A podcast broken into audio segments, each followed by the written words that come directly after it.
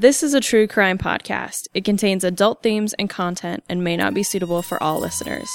Listener discretion is advised. When a guard would stop and talk to you, you used to stand back and you would yell so people could hear what you were saying to that guard as they walked by or, or within the vicinity. But he knew what a convict was going to do before they thought of it themselves, themselves. He just been around that long, and uh, he was tough. They'd find uh, Sprocky in about every conceivable place you could imagine, which we would, of course, dump. They'd wait until everybody was locked up, and he would open his door and run down to cell one and get a bugler can full of Sprocky and take it back to his cells. She had a kind of a hypnotic power. There were a great many wild cats around the penitentiary, and most people couldn't get near them. But she would stand in the doorway of the cell house and say, kitty, kitty, kitty, and those cats would go to her. Welcome, ladies and gentlemen, to another episode of Stool Pigeon Saturday. Today I am honored to be in the studio with Warden of ISCC, Jay Christensen, on his very last week just before retirement. And what is this, 39 years you've been an officer? Not that long, 34, uh, 32 years calendar wise. Uh-huh. My certificate that I just received at my celebration says 34 years, but the state goes by hours. So, in other words, I've done two years worth of overtime throughout my Oh, career. Gosh, so, well, congratulations yeah. and welcome to the show. Thanks for thank being you. on. thank you for having me. Yeah, absolutely. Well, can you just tell our listeners a little about yourself, where you grew up, and when you began your career in corrections? Sure. Um, I was originally born in Iowa, and uh, in in elementary school we relocated to Colorado. And my older brother, when he came out of the military, had a scholarship to attend BSU. So he was moving up here by himself. My mother thought that I was a little bit more street smart, coming from a small area in Colorado where city life was not very big. She wanted me to come with him. So my older brother Glenn and I moved up here together and got an apartment in Meridian. And uh, I attended my senior year in Meridian High School. You know, I uh, I grew up on a ranch in Colorado. Some people say I'm still growing up, you know, but uh, I did a lot with motorcycles. I did a lot with horses. We we were very involved in rodeos, and the sisters were all queen, and, and my younger sister was queening around here a lot uh, after they relocated. Uh, and my father had visited us a couple times while he was up here, and they really enjoyed when they came up here and visited. And we wound up all relocating here together. You know, my interest in the past has always been in mechanics, and actually, my formal education is in auto mechanics. I went to a Votech school, and uh, shortly after uh, I got married, my father-in-law that worked for Northrop Aviation in California uh, recruited me to be a structural mechanic in a plant out there. And uh, so we relocated out to California and moved in with him in Torrance. But my job assignment was actually in Compton, California. Uh, so I was the minority at the plant. Uh, I, I got along with everybody great. I loved the job, it was terrific. Uh, but the area was very violent. And we had a child on the way. Then I had a couple of you know events take place that just I just didn't want to be in that area, and I was and to, to include that I was a little bit homesick for Idaho and uh, family. So I put in my two weeks notice, and uh, it was just very ironically in an area like Los Angeles, and, and this was actually in Torrance. I pulled into a 7-Eleven. I think I went in to get a soda or something like that, and and a manager from the training facility in El Segundo, California, pulled in at the same time that recognized me from the training class.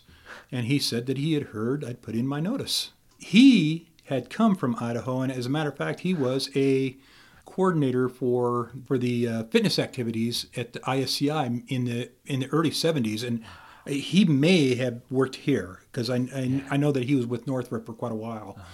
He gave me a phone number that he wanted me to call when I got back here. He told me he thought I would do really good in this position. And the number actually was uh, a phone number to Larry Wright. And Larry Wright, uh, you pointed out his office when he was a lieutenant here at the old pen, was a warden at the South Idaho Correctional Institution at the time. So I, I continued to call after I got back, time and time again, and Never was able to get a hold of him, but the switchboard operator kept hearing my same voice calling, and and she asked if there was something I could she could help me with, and that was Judy Ogawa, and Judy Ogawa had started with the department in the '60s, and uh, not, she was not assigned at this facility, but uh, she worked with the females over in Nampa area, and when they opened up the new facility out in '73, then she transferred out there, and she was the switchboard operator, and I think. Uh, in your podcast with Mal- Calvin May, she was a switchboard operator that day when Yeah. you called up and talked to her. That's Judy Ogawa. So, what are you uh, in the yard? which I, I'm still in contact with her. I think I spoke with her about three weeks ago. Oh, my Yeah, gosh. she's she's she's still living in Idaho. Yeah, Oh wow. she coached me through the application process. And back then, you'd go down and you'd get an application that you'd fill out at the Hall of Mirrors downtown. I think it's the J.D. Williams building. She told me, um, do up a resume. She says, get a bright colored piece of paper. And she says, do you own a typewriter? And I said, no. And she says, spring for one. you know, it looks more professional when you fill it out with a typewriter. So that's what I did. Is I bought a typewriter and I followed all her advice. I applied, and uh, I got hired on in uh, in the summer of '89 as they were preparing for the opening of Max. They were still building Max at that time. And, and like I say, I'm still friends with Judy Ogawa to this day. She was one of my mentors. Her son was also another one of my mentors. He he was already working there. He was a maintenance supervisor uh, when I started, and he also climbed through the ranks. And uh, he became uh, before he retired from us. He was the deputy director for the Department of Corrections, and that's uh, Jeff Zmuda. He is now the director for the Kansas Department of Corrections, which I, I'm still in touch with him on occasion too. Uh huh. Yeah, they're they're they're all great friends of mine. So you came in through automotive repair, essentially. Like, yes, How did you start working as like a correctional officer? you know I think probably a lot of it is is, is just due to my size. You know, I'm Yeah. six foot three and and uh, and strong build. Uh-huh. So you know that it you know it was natural and. Uh, grew up on a ranch, and you know I've always been able to handle myself. And back then, that was you know was, that was a big deal. You know, uh, not so much today. It's it's really and even more so back then that people even didn't even talk about. You know, it's how you handle yourself verbally is more important. You know, how you speak with people, how you communicate, how you're able to evaluate situations and and, and deal with them. But I, I can tell you that my auto mechanics have really helped me in corrections. The way doors open and close, you know, the, the the the systems are all mechanical systems. They're not like your typical residential type systems. Uh, throughout my career, I've even uh, done some uh, mechanical work for the department. You know, I've done some painting of vehicles. I've done some modification of vehicles. Uh, I spent a year and a half working as what's called the security systems foreman. That's basically the locksmith for the department. I worked on central office. I worked on uh, the facilities south of town, and uh, I don't know if I told you this or not. I even worked down here. There was a key lost up on the death row here, and they were unable to get into a cell. They found that out when the light burned out inside the cell. And uh, they asked, they called out and asked if there was somebody to come to get into there. And so I came down and I, I uh, removed the lock. I had to use a mirror and uh, a grinder on the inside of the cell and remove the lock from the inside. And then I, uh, once I got the lock uh, removed and out, uh, I rekeyed it and left you guys a new key for it. That's right. The large Folger Adams keys. Uh-huh. It's called Yeah. a paracentric key, is what it's called. Paracentric. Paracentric. Yeah, there's uh, several different types of keys in the in, in prison systems. Those large large brass skeleton keys. Yeah. Typically, they're either a Southern Steel or a Folger Adams. They're called paracentrics, and they have another key that's it's fairly large. It's more than what you see on a house, an extremely large key. That that would be called a mogul key. I feel like that would be such a an asset to have a prison administrator who's who's worked, you know, as a correctional officer and also knows all this about mechanics and how doors operate, locks operate. I feel like that's uh, is that pretty typical amongst No, it, it's not typical, and, and like I say, I think it, it it did help me throughout my career. When a lot of things would come up that had maintenance issues in it and stuff like that, they, a lot of times they would consult me as I came up through the ranks.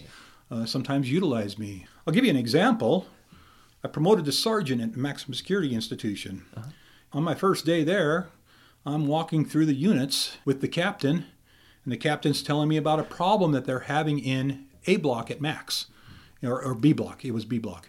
the the problem was is the doors they would they, they're sliding doors they open and as they close there's a gap on each side of the door okay and more so on the sliding side uh, for the clearance between the door and so forth and what they were doing is uh, they were loading up like cups with uh, urine and feces, and they, they called it baptismal of the staff.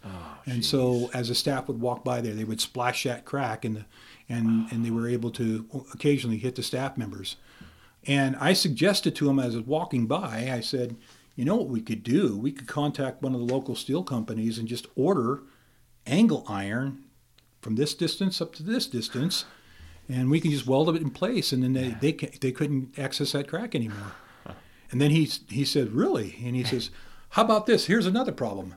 The doors, once you release them, they can just throw them open, and we can't do leg restraints. And I said, ah. well, how about if we drill a hole right here in the track and carry a little garden variety hitch pin, and we just push it into the hole every time we want to put leg restraints on?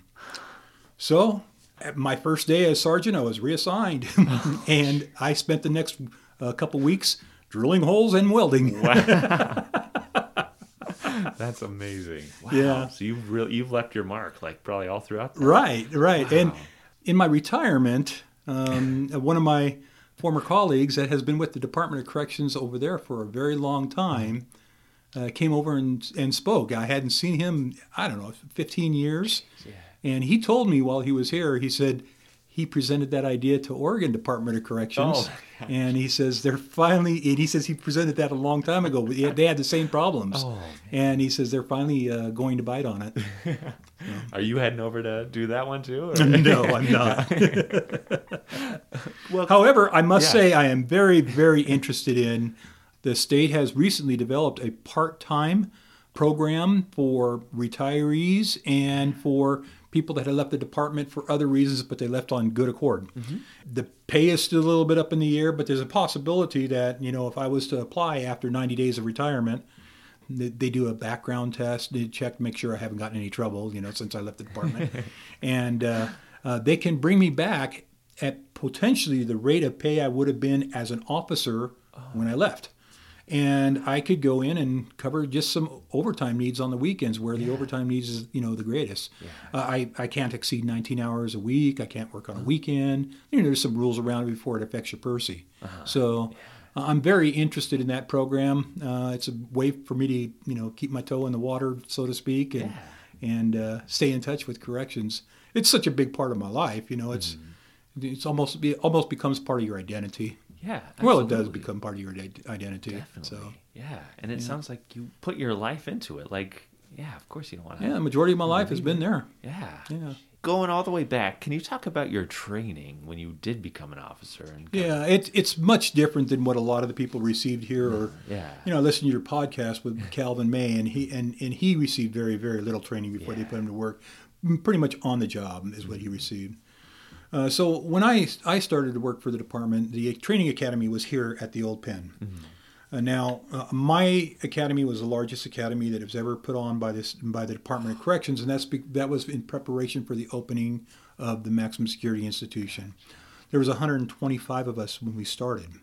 So what they did is they allocated buildings out in at Gowen Field. We had a five-week academy there, and we went through all different types of training. That many of the similar training that we have today. It was named a little bit different. Maybe had a little bit different curriculum in it. There was some correspondence courses that was required that was put on by ACA. Part of that class was that while you're going through the academy, you had to complete a correspondence course with the American Correctional Association, and it was a, um, a correctional officers course. And they would test you on that on Fridays, as well as a test from what you've learned in class. And so you had to pass basically both. And then after that five week academy, uh, went out and I had, uh, I believe it was two weeks of on the job training where I worked with alongside somebody else. And then after you complete that two weeks, they could either extend it or release you. And they released me, and then I'd start getting assigned positions. Okay. Uh, my first year, the uh, bid was based on, you know, uh, between the other 125, yeah, 124 people out of the academy, it was based on how well you did in the uh, the academy. And I wasn't the top scorer, but I scored high enough that I was able to get a day shift position, and I was very, very pleased about that. So, Good, yeah.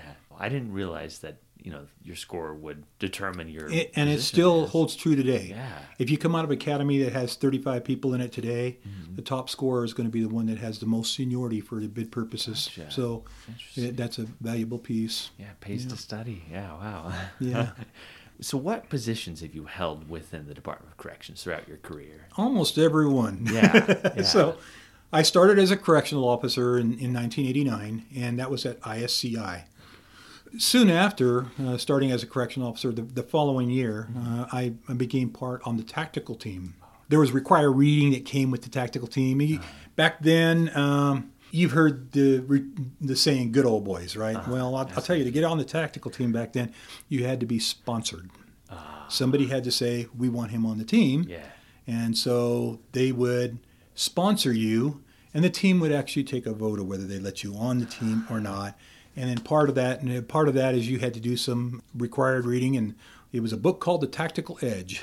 They still use that name in today's academy, or the uh, Tactical Edge Award is is given to the person that you most likely be beside in a touchy situation on a tier. Yeah. And that's that's the Tactical Edge Award. I'm not sure everybody knows where that name came from, but uh, one of my uh, former tactical team members, he came out of my academy. His name was Kerry Boy, who was an instructor at Post for a very long time. I'm sure he's the one that developed it because uh, I don't know who else who had those ties. Yeah, you gotta trust that person who's with you. I- Yeah. I get Yeah. that. Okay. after working um, as a correctional officer and being on the tactical team there at ISCI, I transferred to SICI in 1994. My placement going over to SICI was with a specialty area uh, that Larry Wright had developed, and it was called Special Projects. And this Special Projects, what they did is they contracted out offender labor for a profit, and they would contract them out to city, state, and federal agencies. A staff member would supervise a crew and go out. And my first year was uh, spent as a trail crew officer, where I'd put a backpack on and we'd hike into the mountains for 10 days at a time. Most of the time, I was out of radio contact, and uh, we'd go in for 10 days at a time. We'd camp out and we'd work on trails that entire time. Did you kind of bond with the, the prisoners that you were you were? It's really a different setting. You, you know, that might have been, um, you know, one of the pivotal points in my career because I was able to see transformations in, in, in a lot of the offenders while we were out there. A lot of them had never worked before. My position was basically to supervise them. And uh, a lot of them, you know, they'd be handling hand tools and they get blisters on their hand and they're not used to handling tools, you know, and they never had a job because drug dealing drugs is not a job, you know, and Yeah. first couple days they might be wanting to quit they're trying to figure out every excuse to get out of work and you just continue pushing them and mentoring them and uh, you know i found one of the best ways to do it is to do it myself pick up a tool and do it myself Yeah. and then a lot of those guys that, that, that I talk about that were, you know, were wanting to quit, you know, at the very beginning, at the end of the 10 days, they'd be standing, they'd be the last one to leave the work site. They'd be standing there over their shovel, admiring the bridge they built and proud of themselves. And a lot of times that was the first time, you know, you were able to see them proud of something they had accomplished. And so it was, it was a very, very good experience for me to see that. I've worked fire lines with the inmates. There was a lot of times where I actually had to put trust in the inmates that had more experience with fires than I did, that we were doing it correctly. You know, I had to sometimes follow their lead, you know, and some of the inmates were actually de- designated as crew leaders. They'd call the shots of when to bail or when to throw more dirt. I worked right alongside with them. I'd cut line with them. I'd throw dirt with them, uh, fight the fire with them. And uh, I, I think it garnered me a lot of respect that I didn't just stand back and watch them do it. So That program, that's that was recently kind of ended temporarily, or it was slowed down. Uh, you know, it's it's been widely used, Yeah. not only just in the state of Idaho, but nationally. We had one incident down in, in Utah where a bad player got outside of his camp and, and made some news. Yeah. And so it, it brought attention to the program, and it's put a it's put a damper on it. That's for sure. But there is still special projects going out on different crews. We just I don't know as if we've had a whole lot of contributions since then for firefighting right? but I'm sure it'll be returning. Uh huh. Yeah, you can't let the actions of one person, you know, dictate, you know, what happens to thousands in the future. Are they still cutting trails and doing things like that? What kind of You know, I'm not sure if they've got trail. There may be some trail crews uh, coming out of the institution up in Orofino. Okay. The trail crew was actually funded by Off Road Stickers when I was doing that. I do know that there is a lot of trail work going on. I don't know as if we are, have any contracts on that or not. There's been talks about getting back into it from here, but uh, it's it's quite possible. Yeah. After I came out of projects, it was that Jeff Zmuda I was mentioning earlier. I believe he may have been a deputy warden or an associate warden at that point. Okay. We had a vacancy in what's called the security systems foreman's position. And that security systems foreman position, uh, he, he knew I had a mechanical background, and he asked me if I'd be interested in going into that. Um, offered me a little bump in pay to go into that, and uh, so I went into that, and um much to my surprise, I was a natural, you know, and creating locks, mastering locks, and so forth like that. It's really math. There's a lot of math involved, and um, uh, it it all just seemed to make sense to me, Yeah. and everything just fit into place. A lot of the locking systems at ISCI were very mechanical. They were uh, they were purchased from a facility in Texas that was never built and retrofitted to fit into ISCI, and uh, they required a lot of maintenance and repairs to take place in there. And uh, I spent a lot of time working on what they called the lock lines. So, yeah, I got to know those pretty well. Yeah. They've since been replaced. Okay. I was gonna say. Um, it's like So, a- you know, after my time as as locksmith, my, my heart really was back in security. There was a corporal position open, and uh, I, I tested for corporal and for sergeant. And I had, all along, I had been testing for corporal and sergeant. A corporal position was offered to me at SICI, uh, where I would be the operations corporal for the special projects area and I went there uh, in uh, back to special projects, where I, I wasn't actually going out with the crews. I was managing the crews that went out. And uh, shortly after that, I was offered a position as sergeant at the Maximum Security Institution, and I accepted that and moved over there. how was that transition from going to this kind of minimum to max? It it was pretty extreme back then. Yeah. Um, and back then, there was we were going through a major change in the inmate culture at that time. I'll tell you, when um, I made sergeant, you had to be in the top five in order to be offered a position. Yeah. Well, they had two positions open over there. I was number 19. And the only reason why I was offered a position, that's how many people turned down the job to go to Max Oh before they got to me. Yeah. What was this culture like? Well, um, it was kind of the beginning of the security threat group culture. We had um, uh, the introduction of the Aryan Knights about that time. I promoted the lieutenant there at Max. Uh-huh. Uh, later on, transferred to ISCI. And then I later became an emergency coordinator for the department. I actually spent time all over the state training people in emergency preparedness. Yeah. And then uh, after that, uh, after about a year and a half of that, I made deputy warden at the Maximum Security Institution. I transferred to ISCI later on as, as deputy warden. I spent the majority of my time as a deputy warden at the minimum custody facility at SICI. Okay. A year after the transition at ISCC, where uh, went from private facility to state facility, the deputy warden over there had retired, and the warden asked me to come over as his deputy warden of security. And so I, that's when I made my move to ISCC. When the warden, Randy Blades, he had promoted into the deputy chief position, uh, that's when I applied for warden, and I, I, I got that warden's position. Wow. So that's about 2018. Somewhere in the, yes, yeah. Okay. Um, I actually in 2017 I was acting warden wa- when he had left, and I was in that position when I was selected. What a career. Oh Yeah. My gosh. Yeah. you've- It it sounds like I can't hold a job, because I've been all over the place. Is that fairly common to, to kind of jump from one institution to You know, there's some people. You know, we, I've I've got another colleague that's retiring right now. Um, that is a sergeant at ISCI, and uh, he's got uh, 20 20 some years there. He started there, and he's been there his entire career. Wow. Okay. Um, there's another warden that's, that's retiring with me on the exact same day, and uh, he's a lot like myself. He's been around, you know, multiple different places. I, I always encourage staff to move around because it's my belief that it, it keeps the job young. But there's some people that just prefer to stay in the same place. Calvin May was at ISCI when he started. He was at ISCI when he retired. He never moved, never had an interest in moving. So, And I believe he had 36 years. uh-huh. Yeah. Calvin May, you can check out. I did a stool pigeon Saturday with him during our disturbing justice season. He was the officer who was held hostage during the 1980 disturbance um, at Idaho Department of Corrections. So just just a out. wonderful human being. Uh, anybody that knows him is very privileged just to Oh, know him. He is such a ah, such an Yeah. amazing man. Yeah.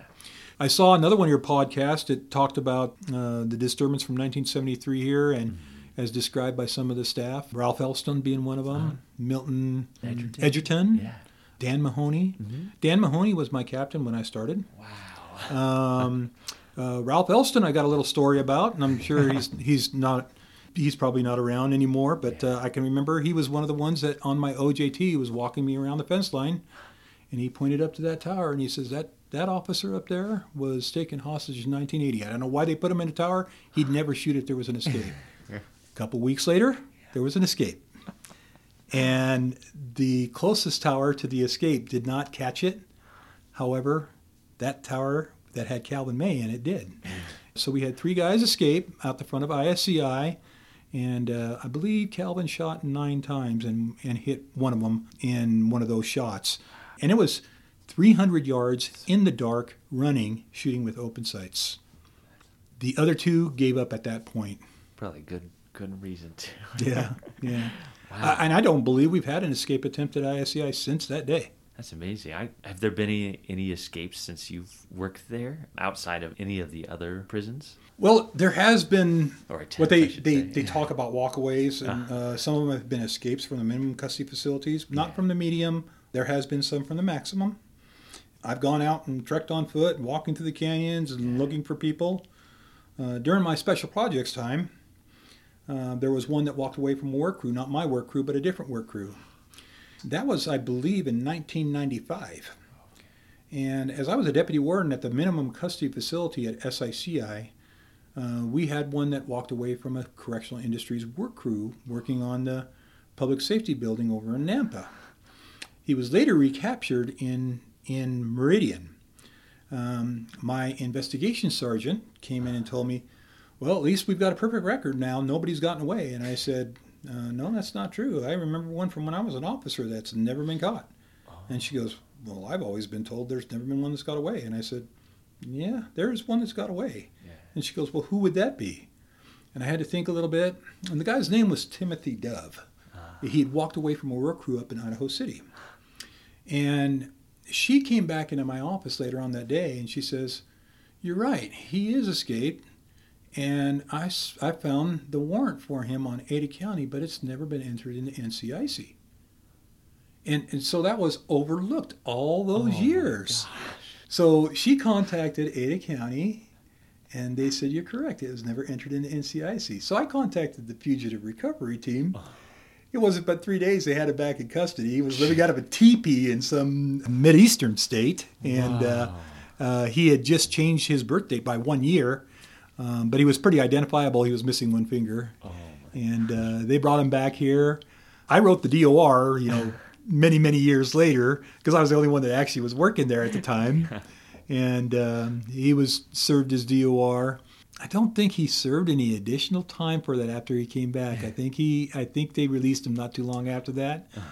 He was in originally for just this insufficient funds, which was common back then. and It's, Right. it's not now. Yeah, It- it's yeah. that's not the case anymore. But he was simply in for insufficient funds. Uh, he was really not a prison type of guy anyway. Yeah, you know, so yeah. he was not really a harm to the public, and and I'm I'm I'm sure it was seen that way. So. Did you have any really tense moments, dangerous moments while you were an officer? Or? It must have been about 91. I was a correctional officer in Pendine. That's the cafeteria out there. And uh, I was I was a correctional officer in Pendine for a couple of years, and you know you oversee the feeding and everything in there. One evening, um, the uh, inmates be, were extremely rambunctious. There were some things being thrown. You could tell that there was just a lot of heat taking place. So myself and another officer uh, moved to the outside front porch of Pendine to uh, get out of there. And uh, while we were in there, I could hear a couple of the inmates talking about how they come out, they should just come out and overpower us.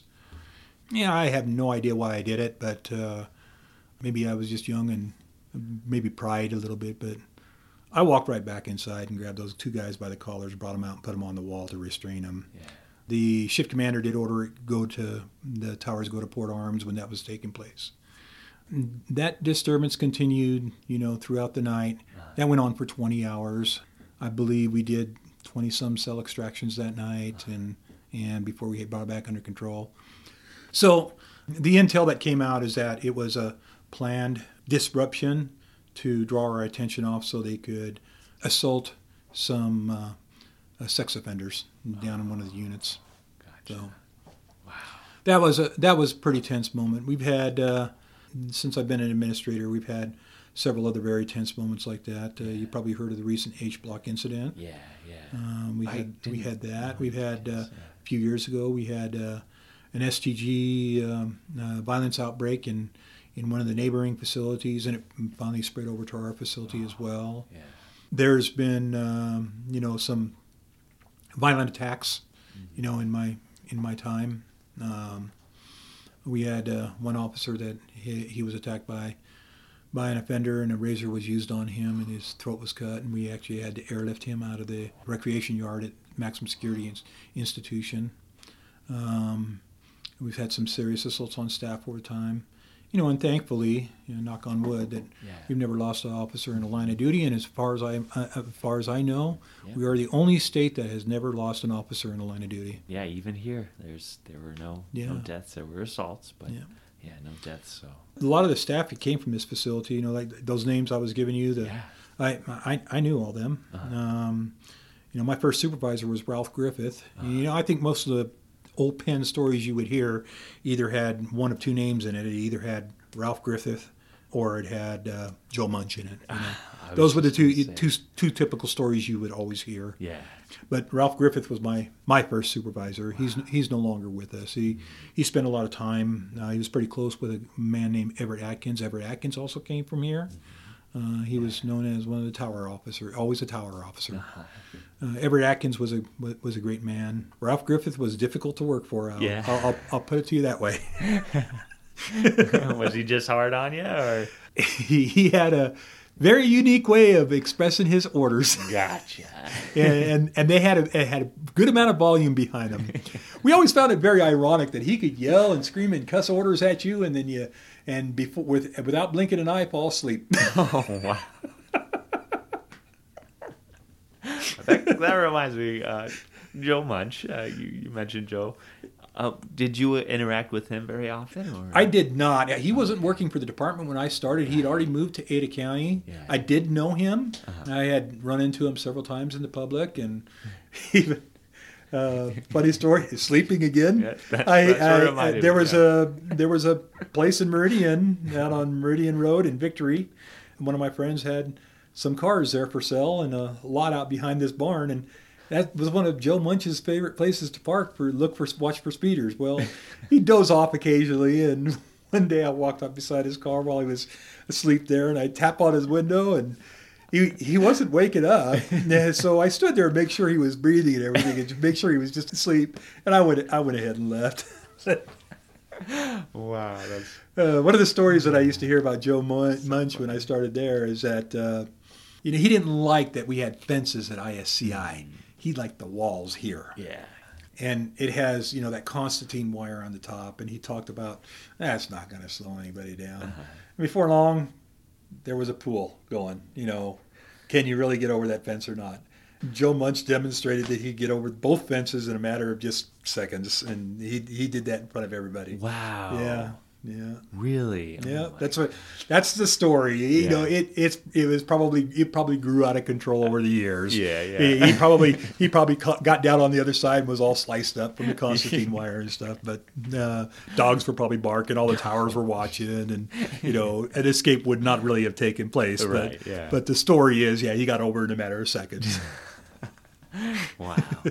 so many. Correctional stories are a lot like fishing stories; they grow over the years. Yeah, the story I used to hear about Ralph Griffith down here is is that there were several inmates that had tunneled out of here, Uh-huh. and he had figured it out that they were tunneling out, and he decided rather than catch them in the act tunneling uh, and pull them backwards, that he would stand where they were coming out, and, and that's the story is you know that that they uh, uncovered the ground uh, to look up at uh, Sergeant Griffith with a shotgun in his hand. That's that's great. Yeah, I've heard a couple like that. Yeah. He had a nickname, Bulldog. It's because he looked like a human bulldog. Oh my gosh, I need to track down a photo of him. That's yeah, good. yeah. Hey, If you ever find a photo of Ralph Griffith, you'll see why he was called Bulldog. he he actually was a good guy. You just had to get past the way he supervised. You know, uh, he he knew prison culture. He was well respected. Yeah. and. Uh, when he issued your orders, you just you followed him. Yeah, you know, you was fo- it, don't yeah. question him. You just follow him. Uh, can you just talk about this this prison culture and the transition that you kind of experienced and witnessed? Yeah, that's something I I would like to speak about. You know, um, you know, I think the staff culture has has made a, a transformation over the years, much for the better. And I'll give you an example. Early on in my career as an officer, I had a supervisor that was experiencing some mental health issues, and he shared with me that he had had ideations of uh, assassinating the the ship commander and he shared with me his exact plan on how he's going to do it. I mean, he had the cost of the ammunition down to a T. He gave me time frames. Uh, there, it involved executing a couple of staff members, and and I brought this information forward. And I can tell you that I was completely vilified back then by the by, by other staff for that. Back then, the culture of a lot of the staff was to follow the culture of the inmates. You know, where they say snitches get stitches, and Right. and don't be a rat. You know, and so uh, I found out afterwards that many of the staff had knowledge that he had these ideations, but they didn't bring it forward because they didn't want to be a, what they considered to be a rat, and, that, and that's following a lot of the inmate culture yeah. that they that they did.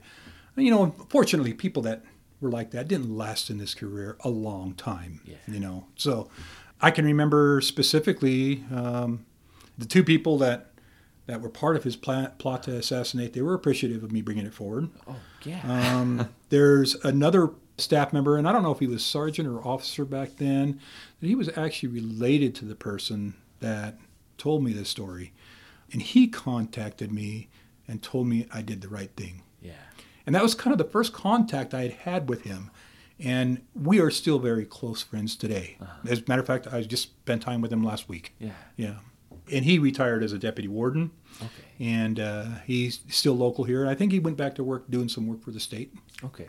or uh, his contracts work for the state. Yeah. So now today, that that would not be a vilified type situation. Uh-huh. You know, he had this information; it had to come forward. I'll tell you another one that that came forward and thanked me for that was actually the person. He said he knew the thoughts were wrong. He had to get them out of his head. We did actually vocationally rehabilitate him, and he put him into a different career, type of career. Yeah. But he was suffering some mental health issues, and he, he knew what he was thinking was wrong, and he was afraid that it'd actually act out on it. Yeah. Now today, um, nobody would question that being the right decision to do, and um, I'm looking back and and I don't think I ever questioned bringing it forward, but uh, everybody else did. They saw it as being wrong, you know. So you know that's just an example of how a lot of the culture has changed with with the staff. The staff that that you would experience back then that were as you know badge heavy, Yeah. um, very common yeah. very rare today. I've actually had supervisors order me to kick an inmate's ass. I just do my own translation and restrain them and take them to Yeah. segregation. And but uh, you know those type of orders would not be issued today. The uh, workforce is different today. You know that you know, some of our some of our top notch staff are you know they look nothing like me. You know, you know I I've got some I've got females that work for me. They're you know a buck soaking wet. You know, some of our top staff. You yeah. know, Yeah. Uh, some of our best communicators. You know, and uh, so multitaskers, and there, there there's so much diversity and so much talent out there now. Our biggest problem with the staff right now, I would say, is bridging that gap between administration and the staff. That is communication Yeah. the avenues that we had to communicate with them is, you know, is email, and we have. Uh, I use SharePoint pretty heavy. It's almost like a Facebook for work. Yeah. And uh, we can do Zoom shift briefings. I did one uh, last week, and I'll be doing another one tonight. You know, where they all log in and talk to them over computer. A lot of things like that. But really, really what they want, what they desire, what they really need is face to face. And unfortunately, in a facility that has two different cards and two different shifts and uh, over 300 employees, I just can't make it to all of them. Right. But that's almost their expectation is that that's what they get that face to face. So the best way really that we've got to be able to get that done is just make sure that communication goes all the way down to the ranks so that supervisor they are seeing is able to give that communication to that they desire. There's always that gap is what information are they wanting? What information do they need? What information can we give them and how do we deliver that to them? Yeah. When I was an officer, we we didn't you know, the only communication I wanted was what do you want me to do? Yeah. You know, and and Where then I'd, I I'd go do that. Yeah. But it's it's really a different workforce today than it was back then. Yeah. There are some people that are much better at, at communicating the needs of the workforce out there than personally I am used to myself. Yeah. And uh, I, I recognize that. I recognize that's one of my weakness, weaknesses. And uh, I, in a sense, I'm a little bit like Ralph Griffith. I give it an order, I just want it to be followed. right. I don't want to have to explain my reasons behind the order uh-huh. and and you know the feelings that were invoked in order to to give the order. You know, so yeah. that's the, the new generation of our workforce. Uh-huh. But in that generation of the workforce, many of them are out there because they want to do something good for society, and that's not so much what I used to see in the past. Uh-huh. In the past, it you know was uh, it's a job, and I'm a. Back then, we weren't we weren't ashamed to be called prison guards, Right, you know. yeah, and yeah. there we were going through a transition when I started. They didn't want to be viewed as prison guards by the community. They want to be viewed as correctional officers. And one of the transitions we were going through is getting away from the old uniform that looked like you know a turnkey uniform Yeah. to a uniform that resembled so much of what the city of Boise police wore. And and that's what I wore for many years was that the blue polyester pants and, and the uniform, the shirt, class A's and class B's. And uh, I, I thought they were a very professional looking uniform. I was always proud to wear it. And Now we're into more relaxed, uh, a lot like what I'm wearing right now, except tan BDUs and, and just a polo shirt. And it's, it's more into more of a relaxed environment now, which I think is, as they put it, softer with the with, with the offenders. So, but identifiable. In 2021, the Idaho State Historical Society is celebrating 140 years of service to Idahoans as the trusted source in protecting Idaho's historical places and artifacts and sharing its stories. As a part of the commemoration, the Old Idaho Penitentiary is committed to bringing you 140 unique stories about the people who worked, lived, and served time at the site through this podcast and the events and programs scheduled throughout the year. The Capturing 140 storytelling program offers a unique glimpse at lives filled with hope and despair and the enduring triumphs and tragedies at Idaho's only penitentiary from 1872 to 1973. Stay tuned. With the inmate culture, um, personally, I believe it's gone the, the other direction. I think it's, I believe it's gotten worse. Um, when I started, security threat groups were not really a big thing. You know, you had you had the Brotherhood, which was pretty much Aryans, white people. Yeah. You had you had the Hispanics, and they did have a little bit. You know, some of them were considered their South Side or North Side or Uh-huh. Serenos, Nortenos Yeah. but they were always had a truce while they were in. You know, they were just all one group. Yeah. Even uh, the North American Indian League, NAIL is what they Uh-huh. called it. They had their own group, and it really wasn't gangs. It was their groups. It was their people. It's who they sit with. It's who they run with, and um, I don't know. I'd, I'd almost call it clubs more than I'd call it gangs back Yeah. then. Respect was a very, very big thing back then. You want respect, give respect. You want to you you want to get respect, give respect. You know, with offenders and staff alike. You know, back and forth. Yeah. Do your own time was very big. Yeah. Very big. Almost unheard of now. You know, and I, would say that a lot of that started changing. And I mentioned it a little while ago. About the time I was, I went to, I transferred over to Max. We had an inmate named Brett Barron that had um, real violent history with the department. Uh, we sent him to Arizona on an exchange program to just get him out of here. And while he was in Arizona, there was a big disturbance down there that he partook in a big portion of that. Then Arizona want, didn't want no part of him anymore and sent him back to us. When he came back, he brought with him the, the Aryan Knights. And the Aryan Knights is uh, probably to this day probably one of the still most violent groups that we have. In one of our facilities, originating in one of our facilities, was a, another group called the Severely Violent Criminals. That is another group that is one of the most um, violent groups that we have. And we do now have that clear separation from the 13s and you know 14s or the Serenos and Norteños and uh, being an Aryan Knight, you know, you have to earn your bones or earn earn your letters, and that yeah. typically comes with assaulting somebody that they pick. Most of the assaults that take place now with the security threat groups are within their own groups oh. For failure to do the work, cleaning up their own crew, you know, something along that line. Yeah. Very rarely do they cross lines. It happens once in a while, but it's pretty much the violence is within their own group. Yeah. And it's um, about enforcing the rules or, or not putting in enough work or bringing enough money forward from their drug trafficking or so mm-hmm. forth. I, I don't see that as a departmental problem on its by itself. There's only so much I, as an administrator, can do to hold those guys accountable, to separate them, to do something about that issue. I consider it a community problem. Yeah. Uh, even though it's happening inside the facility, I'll give you an example. One thing that I have seen change for the better over the years is in 2003 they enacted the Prison Rape Elimination Act. Prior to that, it was just considered the norm. If you're going to go to if you're going to go in prison, you're probably going to get raped unless you're stronger than everybody else. Right. You know, yeah. and law enforcement, corrections, everybody just saw it as you know, it's you know, it happens. Part of it, yeah. yeah, it's part of the it's part of the prison experience. Right.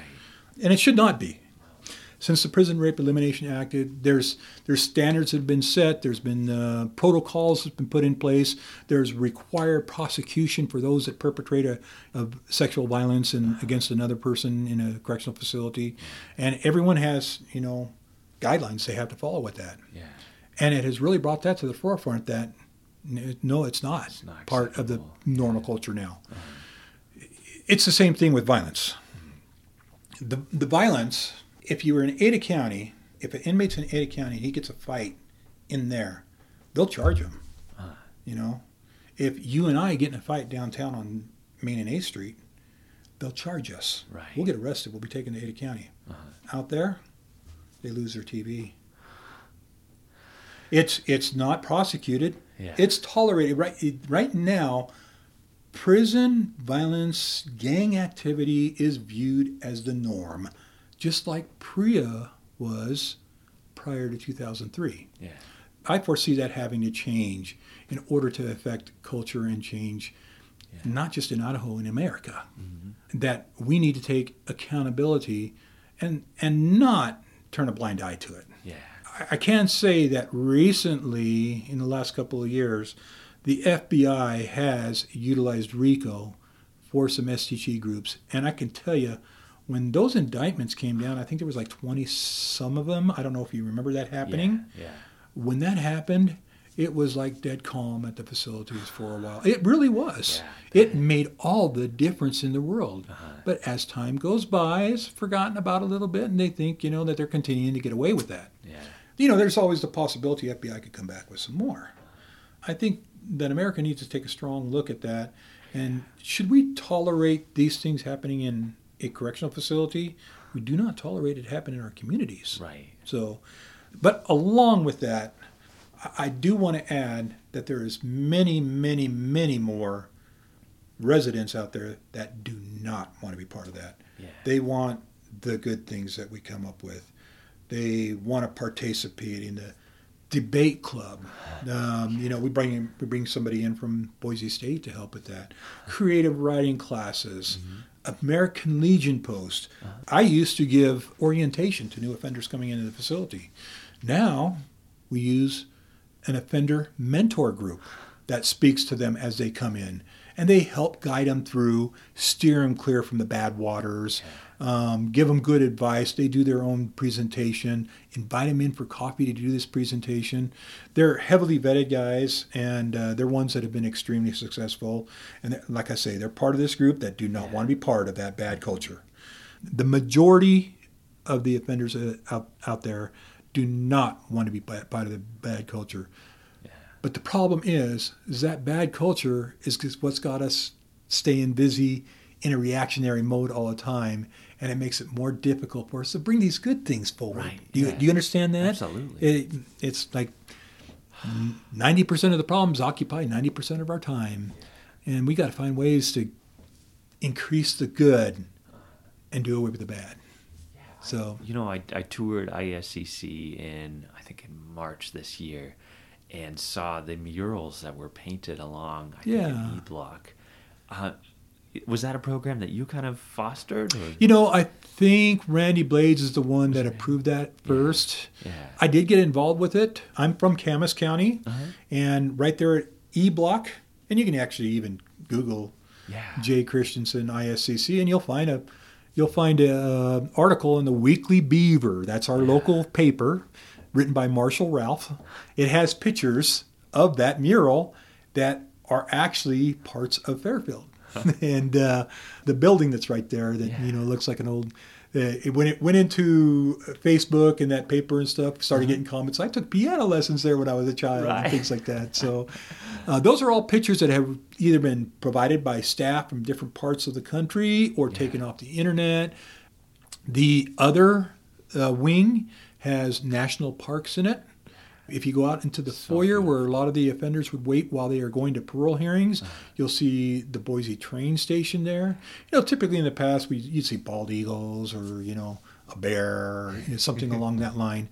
The idea behind that is these are all things to look forward to being able to see as part of your future. Absolutely. Yeah. Yeah, they are so beautifully done. They And are, it Just reminded me of And- like the murals that were painted out here by by prisoners. To Yeah, and- and you know, chapel and everything else. We've had, I think, one vandalism situation in what seven years Uh-huh. Wow. that yeah. that, that has occurred on those six years Yeah. that's occurred on them. Well And- respected, yeah. and and it it, it was repaired, Uh-huh. but uh, yeah, they do they respect it. Um, you know, I, I know they had a graffiti problem in Los Angeles for a long time. And what they started doing is lo- hiring local artists to paint over the top of them, and it stopped it. Yeah, you know, yeah. In, in certain areas. Totally. Yeah. That's like up at Table Rock. We manage those grounds, and you know, we, they were getting tagged all the time, and so we actually hired local graffiti artists to paint murals on the sides of these buildings of, of iconic Boise, you know, locations. So it's it's prevented it because people respect that and.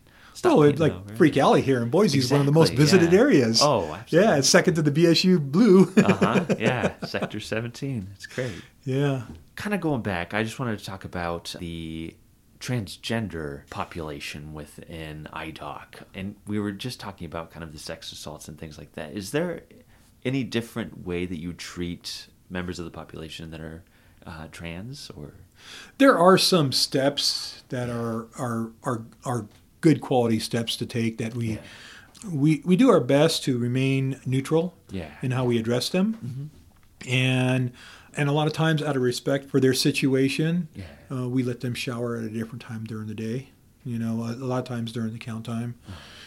We are dealing with uh, commissary issues, and I believe probably within the week or two, uh, everything that's offered on the female side will be offered on the male side as well. So the commissary will be gender neutral as well. okay. Um, And if a and if a guy wants to hire, uh, order a flat iron, he can get a flat iron.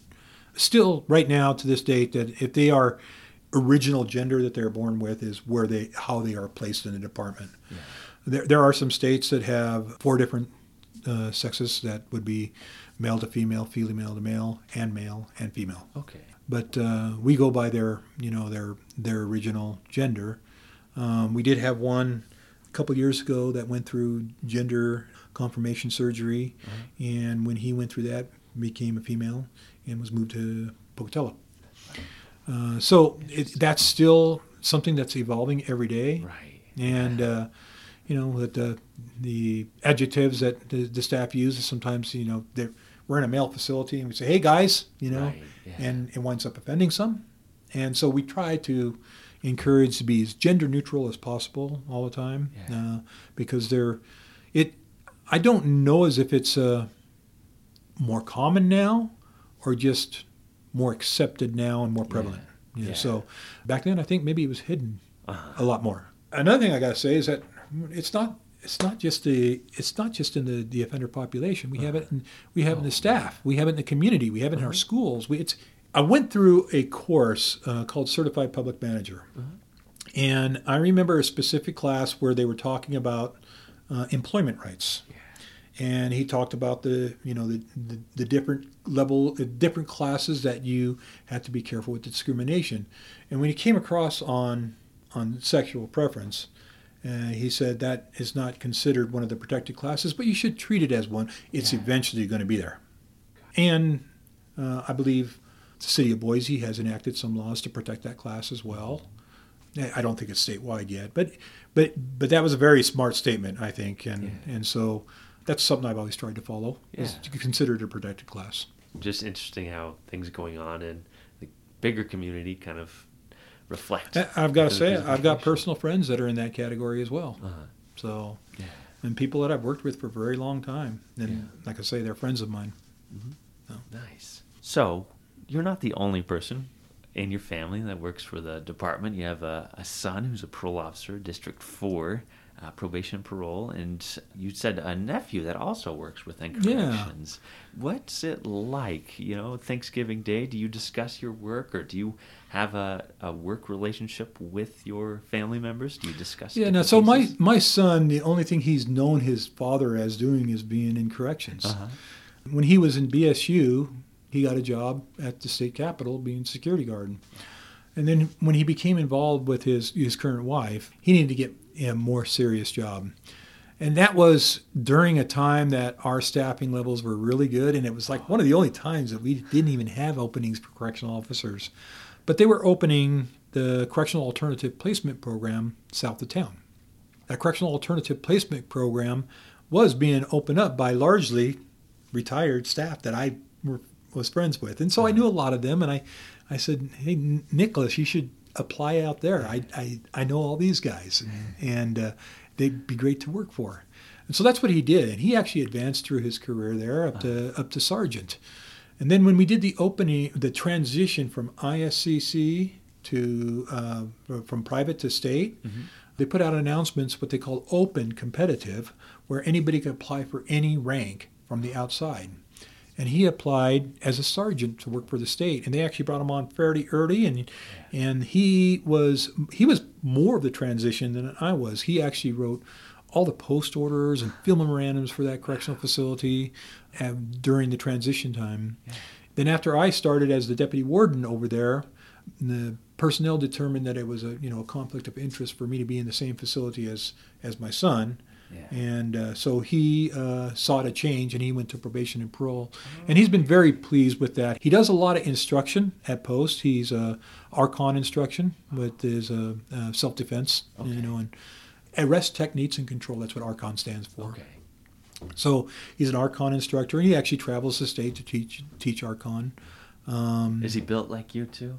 you know, he's a little bit shorter than me, Little but uh, he's always been very physically fit Yeah, and yeah. and handles himself really well. He's more of a communicator than uh, a physical person. He's a he's the softer side of me. He probably gets it from his mother more than me. That's great. nice. yeah. Um, and then there was a you know a Thanksgiving. Uh, my niece had brought her boyfriend, and I started talking to him. He was working for, I believe it's called Canada Security, where uh, I recruited him to come to work for the department. Took him out to the facility and toured him through the facility, and he applied, and he's been to work. Uh, he's he's he's still working, and I and I've lost track. I think he he's back at ISCI, but was at IMSI for a little while. But that, his name is Dane Dane Circle. You know, so he's still with the department. In 2010, I, I, I did go through a divorce, and and um, l- little less than a year, I started dating somebody that uh, that uh, I, I I fell in love with, and I'm actually engaged to her. We were supposed to be married last year in in uh, Italy. Everybody knows what happens there, Yeah. and uh, so you know maybe Vegas here in a couple months or so. Well, congratulations. Well, thank you. She had a son that was working as a um, doorman or bouncer at uh, downtown, and uh, I'd watch him get ready for work where he'd press his pants and everything, and I'm thinking, man, he'd make a great officer, you know. yeah. And then when I found out how much they were paying him down there, I thought, hey, he should come to work for us. And he, he went to work for us out there, and uh, he he did. I mean, he did a terrific job. You know, he's he's just a solid floor staff member, and but he recently left because they had a child, and he's now a stay-at-home father. Good well, him. uh, and and the wife earns the bacon for the family now. She's a she's a nurse, Uh-huh. and uh, so she has plenty of work. You know, Oh, and yeah. yeah. Jeez. So um, my fiance is a teacher. Okay. So I come from a family of essential workers. You know, yeah, and yeah. During COVID, none of our work hasn't changed much. You Oh, know, my now for gosh. her as a teacher, it has. A lot of her classes were last year had become were remote. You Yeah, know, yeah. not this not this year. So Okay. Yeah, I've had a lot of family in it, and and it, and you'll find that that's the case. I believe we've got, I think we've got a third generation Hammer out there right now. Huh? I started with Ralph Hammer. Uh huh. His son was Brian Hammer, and I believe Brian's son is working for us out there at one of the facilities now. Yeah, yeah. So and and that's not out of the ordinary. Yeah. Um, we have several staff that have you know generations in in the in the facility. My, one of the staff that uh, worked for me, uh, his name is Ward.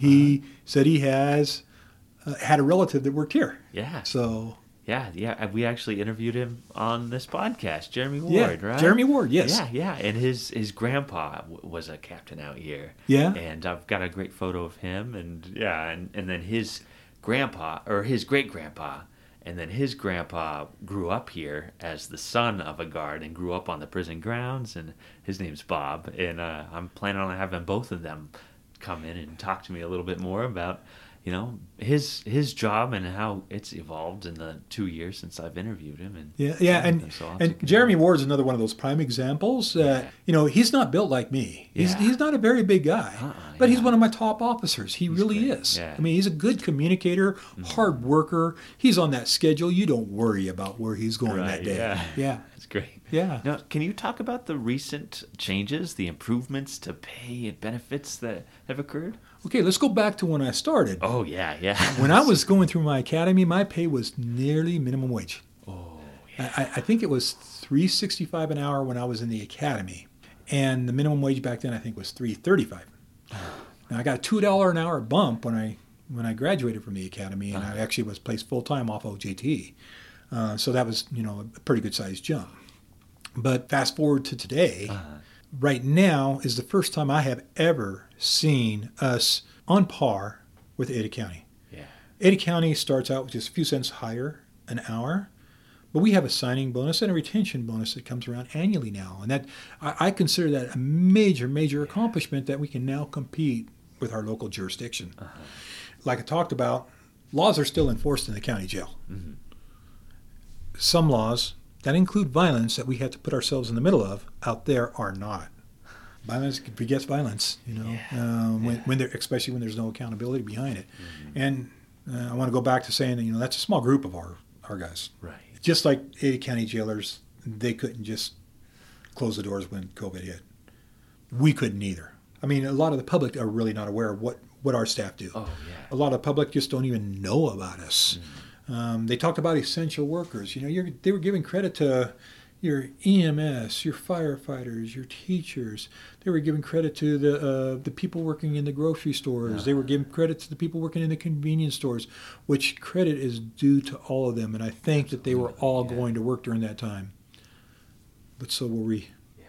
And how often did you hear our names? Uh, when it, when it came enough, when it yeah. when it came to the vaccinations, we did qualify early on, January of last Yeah. year, but the offenders was really controversial around the United States. Do they even deserve it? You know, that, that's what a lot of people are thinking. Well, Yeah. whether you feel that way or not, they're in close quarters. Social distancing is difficult for them. We have to provide them all with masks. We have to enforce them wearing the mask. A lot of times they're in dormitory situations, uh-huh. and our staff that go home to their families every night work amongst them all day long. Right. You know, I don't think a lot of people even gave that any consideration through all of this. In, in my opinion, they should have been amongst the first, right up with that vulnerable population to receive vaccines. Yeah. But we were amongst the last nationwide. Right. Not just here Oh, in Idaho, yeah. nationwide. Absolutely. Have, Oregon- have they been? Has it been administered to prisoners out there? The vaccine?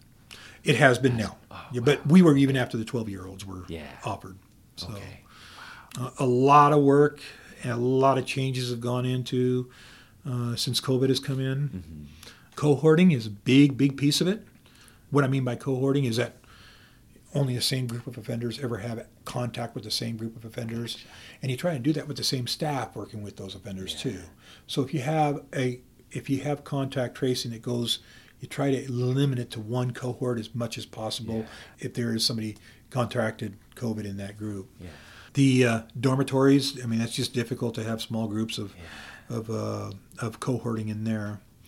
And uh, with staffing shortages, it's not always possible to cohort your staff. You know, it'd be it'd be great if we had a facility that had lots of flexibility in the beds, what they call wet cells. You know what I mean by wet cells? I don't. Okay, so there's you've got your dormitories, you got your cell units, and in your cell units you got dry cells and you got wet cells. So like Unit 13 out at ISCI, they're all dry cells. Uh-huh. It means they have gang bathrooms, and they and that they just that's just a plumbing terminology. Yeah. Okay. That means they have multiple showers, multiple toilets and stuff down in the bathroom. They all come out of their cell and go down to the bathroom. Okay. They typically have control of their door. Gotcha. Wet cell, you close it, you lock it up. They have their bathroom and their sink and everything in there. Gotcha. Utility port, you can hand food into them. Okay. And so then you can you can truly, truly isolate those Yeah. in the cells. In a dry cell, I mean, it's no different than a dormitory. You have to let them out and go to the bathroom, and now they're all mixing. Right. So b- south of town, Yeah. I'm like the only facility that has general population with wet cells outside of max- maximum security institution Yeah. you know, you take a look at our mass testing, it shows that, you know, the maximum security institution did really well uh-huh. keeping it isolated over there, but, they do have those wet cells and nobody is in a dormitory situation over there. So it, it works really well if you have that capability.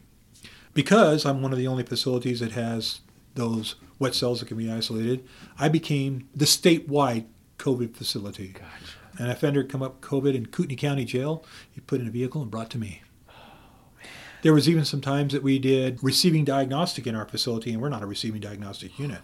We brought in a group from RDU and uh, uh, from Ada County, and we had to create our own RDU. Not staffed for it. We're short staffed in the first place. Yeah. So it was my operations sergeant was in there. I think I had one floor officer, one R and E officer, response and escort. Myself, my captain, my deputy warden. Yeah, we're in there for that. A fight breaks out, and so here I am uh, in clothes dressed like this, Right. and I'm breaking up a fight. And God. and uh, and so I mean, a lot of us have had to make a lot of changes this past year. There's been times that you know I've gone in as worked as an officer this past year, and so has a lot of the other administrators. Yeah. You know, all the way up to my chief and deputy chief, and they've come in and assisted as well at different times during this uh, staffing crisis, and then COVID, and we you know we've experienced some pretty extreme shortages. So this, so these, so these raises and these bene- new benefits that that you're seeing, the retention benefits, big win for us. Yeah, big win. yeah. And what we've noticed since the introduction of that is almost every week our amount of applications are doubling. Okay, so, that's what so I it's it's it's really really helping. Beneficial. Uh, and I heard on the way here, I heard an advertisement for Snake River Correctional Facility, which they do start us out as more. yeah. Uh, we are a right to work state; they are not, Yeah. and so their their department is unionized, and so much of what happens with employees and and protocols and everything in the correctional facilities is union controlled. You know that the, the union plays a lot of interference with what the administrators do there, and uh, so as a result, the uh, environment is not as desirable. I've got a lot of friends that work over there, and um, they tell me, uh, You know, that the work conditions really, really suck, but the money kind of makes up for it. Yeah, know. that's I've never yeah. felt that Uh. money was so badly needed. I'd go to a bad work environment. So, uh, the one thing we can offer is a better work environment here, and and uh, not controlled by people that are not should, that should not be in the prison business. Right. So. You asked me about the programs earlier. Yeah. And I, I mentioned uh, uh, the mentor mentor program. I, I've always said I do not think there is a magic bullet out there to fix people. I, I don't think there's any one magic bullet. What works for this person here Yeah. may not work for this person. Yeah. And you have to find things for everybody. And so, what I tried to do as a warden, and this is pretty much pre COVID because a lot of this had to stop, uh, is I tried to find so many different options, different things they, that they could do. Whether it be through, you know, a music program, through, I, I mentioned like the debate team, the, the creative writing. And I don't remember the name that they changed it to, but we even had a drama class. They didn't like the name drama. Yeah. We had, I think it was a high school, the high school drama teacher came out, and they put on a they put on a play, you know, and uh, but they didn't like the name drama, so they changed the name from drama to something else, which is really a drama class. Uh, chess club, um, and we uh, we uh, uh, oh another thing, and you may have noticed this when you went through your tour. Um, very ironically, that this was something I presented at a nationwide wardens conference. Is here a couple years ago, I had my uh, administrative support manager buy me 450 plants in what appeared to be terracotta, but they were plastic. Yeah. Just 450 plants. I distributed them through the tiers. And as you walk through the corridors out there, you saw like some rubber plants and stuff in the halls and stuff Yeah, like that. yeah. The idea is to make that look so less sterile, Right. make it more, you know, like what you would want to see in the community or maybe in your own home. Right. Colors and, you know, things like that. Uh-huh. And when I presented this at the wardens, I showed pictures of all the plants on the tiers and stuff like that. You, you see all the wardens from the rest of the states, their jaws like open up. They're not hitting each other over the head with it. They're, what, what are they hiding stuff in it? Yeah. You know, how, how, much damage have they done with that? Or, or are they throwing it around? Are they breaking it? You know, and they were shocked. They were they were Yeah. shocked that I did that, and I haven't had a single problem. They found it something to take care of. Right. It, they some of them even named it. There's a couple of units uh, they've got it growing all around the walls, around Wow. the windows, and everything. And it's just there's one unit looks like you know like an Amazon rainforest to how much it's Yeah. grown down there. And so um, it it just adds a little bit of color, life, and Yeah. normalcy to That's to the it. unit. There's there's units that we've taken, uh, and and I got to give credit to Randy Blades. He's the one that did this. I came in one day and found my coffee table out of my office was gone Uh-huh. as a deputy warden. Well, he put it on a tier with some couches. I was skeptical. Uh-huh. I thought those couches wouldn't last a month. They're still out there, you know, uh, years later. Yeah. And they take care of them. They do a mandatory cleaning them every now and then. They they've knitted afghans for them, and they got that coffee table. They have it scooted far enough away from the coffee table that nobody can put their feet up on the coffee table. coffee table still looks nice. He's got magazines spread out on it. They all sit around. And when you'd walk the tiers before, it's a different conversation than if you go in and you sit down on that couch and talk to them. Yeah, I. Yeah, it's like walking to the coffee shop and talking Yeah. to somebody. So I nicknamed it Blades Bistro. It's amazing just the little changes within the environment that can improve the morale. Like, yeah, uh, we got one group, but uh, we started an American Legion Post 201 out there. yeah, yeah. Put a flagpole out in the activities yard, which is pretty rare. You see in a correctional facility because they have ropes. Uh-huh. But this one is telescoping and locking. And so they have a honor guard, and the honor guard participates in a lot of the graduations we have for GEDs. I always try to get a, a good a good speaker to come out. For instance, our last one was David Leroy, did a tremendous job. I've had uh, President Trump out there, not President Trump, President Trump from Trump. B- Yeah, yeah, yeah. I was like, wait, what? No. wow. Uh, but they always come out and they do a great job. They always talk about what honor it is. They, they're taken aback when they find out about you know our educational programs out Yeah. there and and how much they've accomplished. And we sometimes we'll have guys in their 50s or 60s that are just now getting their GED and they've never accomplished that before.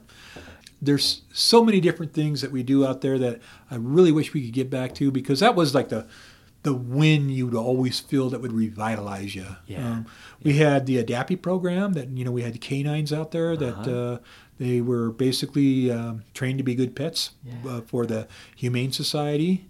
Humane Society has suffered a lot of problems during throughout this too, and but one of the good things is that a lot of people adopted during this time because they were home, Uh-huh. and they just not have had the, the the canines to give us back since then, you know, um, and and to put the program back into play. We've had a meeting and we're talking about possibly doing a rehab program out there for some dogs that need to go through some rehabilitation because we've got some pretty knowledgeable trainers out there with, Yeah. with canine. Yeah. And they'd pay to do it if they Uh-huh. could, you know. Yeah. They they really enjoy it. They missed it. They missed the dogs being out there. Dogs had like a calming effect on the tier. Oh, absolutely. You walk a dog on a tier and it just seems to bring down the tension. Yeah. Yeah. I was lucky to tour a couple of years ago ISCI and see the, the dog training and Mhm. yeah, it was it was just so it was such a a strange thing to walk in, you know, through these very sterile feeling cell houses and then to come to this one and this dog comes up and greets me and you know and Yeah. I'm just kind of chatting with prisoners and just Yeah. seeing the joy on their face and yeah, just like wow. those American Legionnaires, um, you know, Yeah. throughout this COVID, uh, they were the ones that volunteered. They stepped up to do a lot of the cleaning. They Uh-huh. they spray the what's called Preventex uh, once a month throughout the facility. They set up a mask making area. They made over fifteen thousand masks for for state employees, for vendors, for schools. Uh, a couple different school districts they provided masks for. They made a lot of gowns. They keep track of the hours that they put in. They uh, run very, very formalized, very professional meetings. Um, they take it very serious. They feel as if they're giving back to the community, Yeah. and it will revitalize a lot of their hope that they had lost in the past to be able to do some things like that. You find something that a guy can pour himself into. That's the best thing you can do, rather than have idle hands. You know, sitting.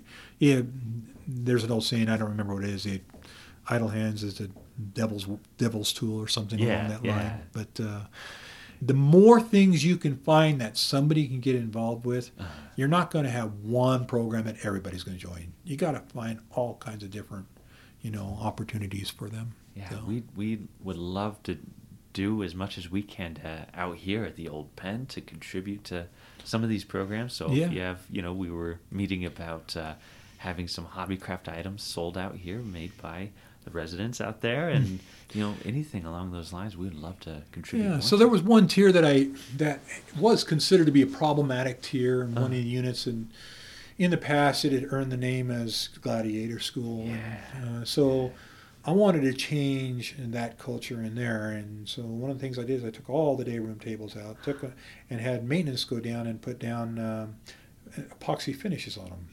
These epoxy finishes made them look, look more like, and maybe not granite, but more of a residential type of table, even though it's the steel metal steel table.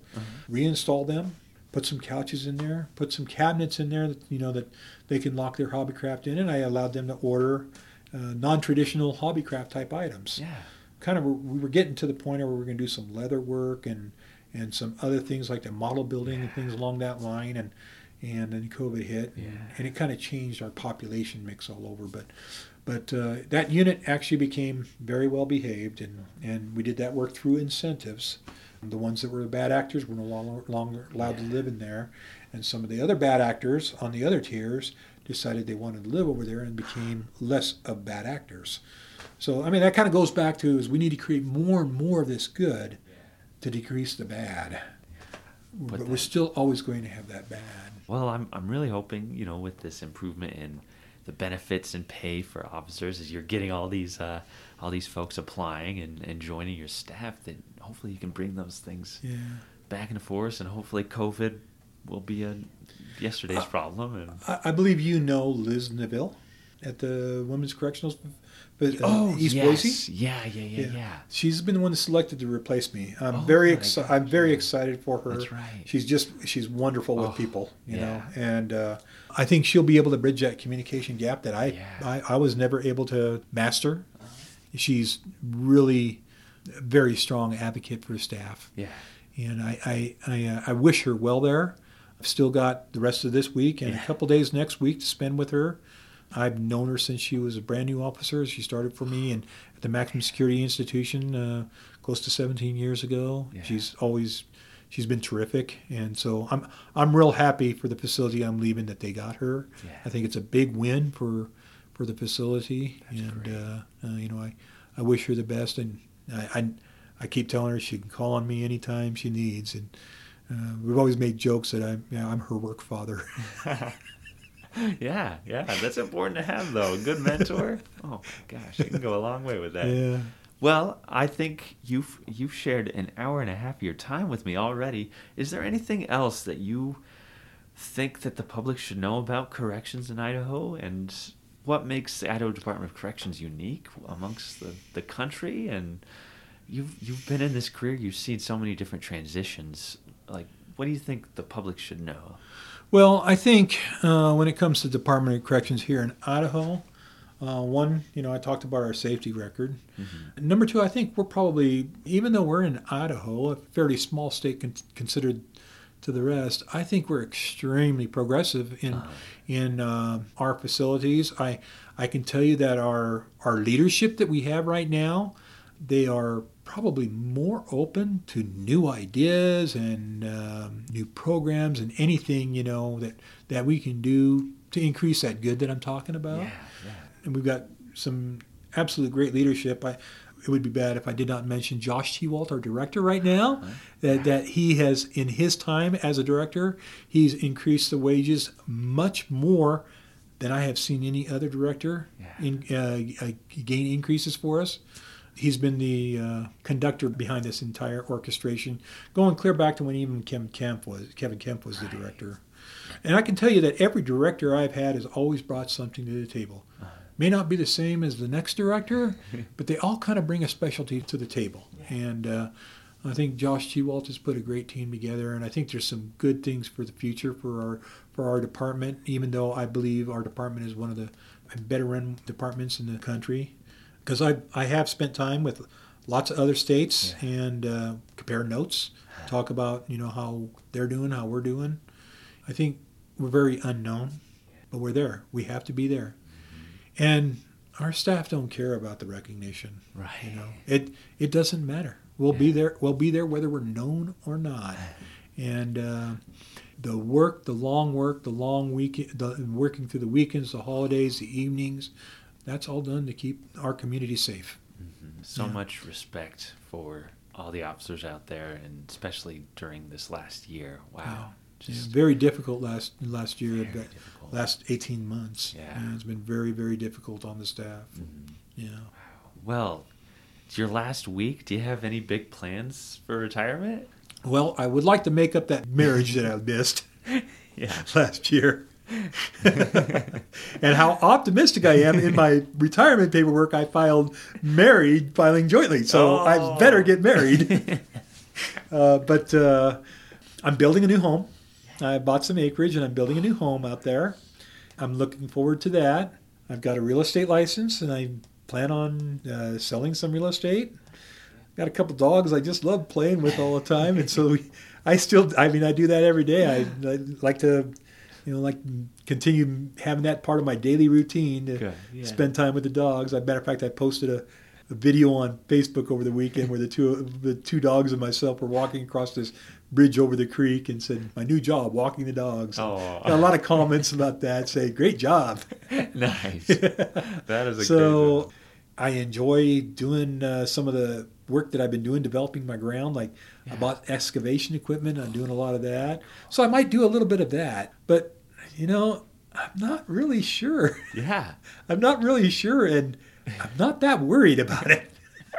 that I have to do something next. But I do have some trips planned. yeah Going to Canada, going to uh, for Thanksgiving, going to Mexico for for Christmas, going to Vegas for New Year's, and uh, you know, hopefully one of those places will tie the knot. you know, Yeah. But, uh, but uh, so yeah, I'm, I'm I'm looking forward to the trips finally getting out of town since Yeah. all of this started. You know. well deserved yeah yeah well congratulations on your retirement and thank you for all the years of dedicated work you've done for the It's been a pleasure. Idaho. It's been a pleasure. It really has been. Well, we always end with a a little saying. If I were to say "do your own time," how would you respond to that? Do your own time goes back to what I was talking about respect. Respect. Yeah. And and the, the do your own time means let me do it without my, your interference from you. And those bad players I talk about, they're incapable of that. You know, they have to interfere with other people's time. But there are some people out there that you know what do your own time means, and they do do their own time. So, but yeah, it goes back to that respect thing. That's great. All right, everybody. Do your own time, do your own number, and we will talk to you next week. If you enjoyed Behind Gray Walls, please rate, review, and subscribe on your favorite podcast app so you never miss an episode. Not only do we get to hear your feedback about the show, but it helps others find us as well. If you're interested in finding out more about the podcast, follow our Facebook group at Behind Gray Walls Podcast. We have a podcast Instagram as well. You can find us on Instagram at Behind Gray Walls Pod.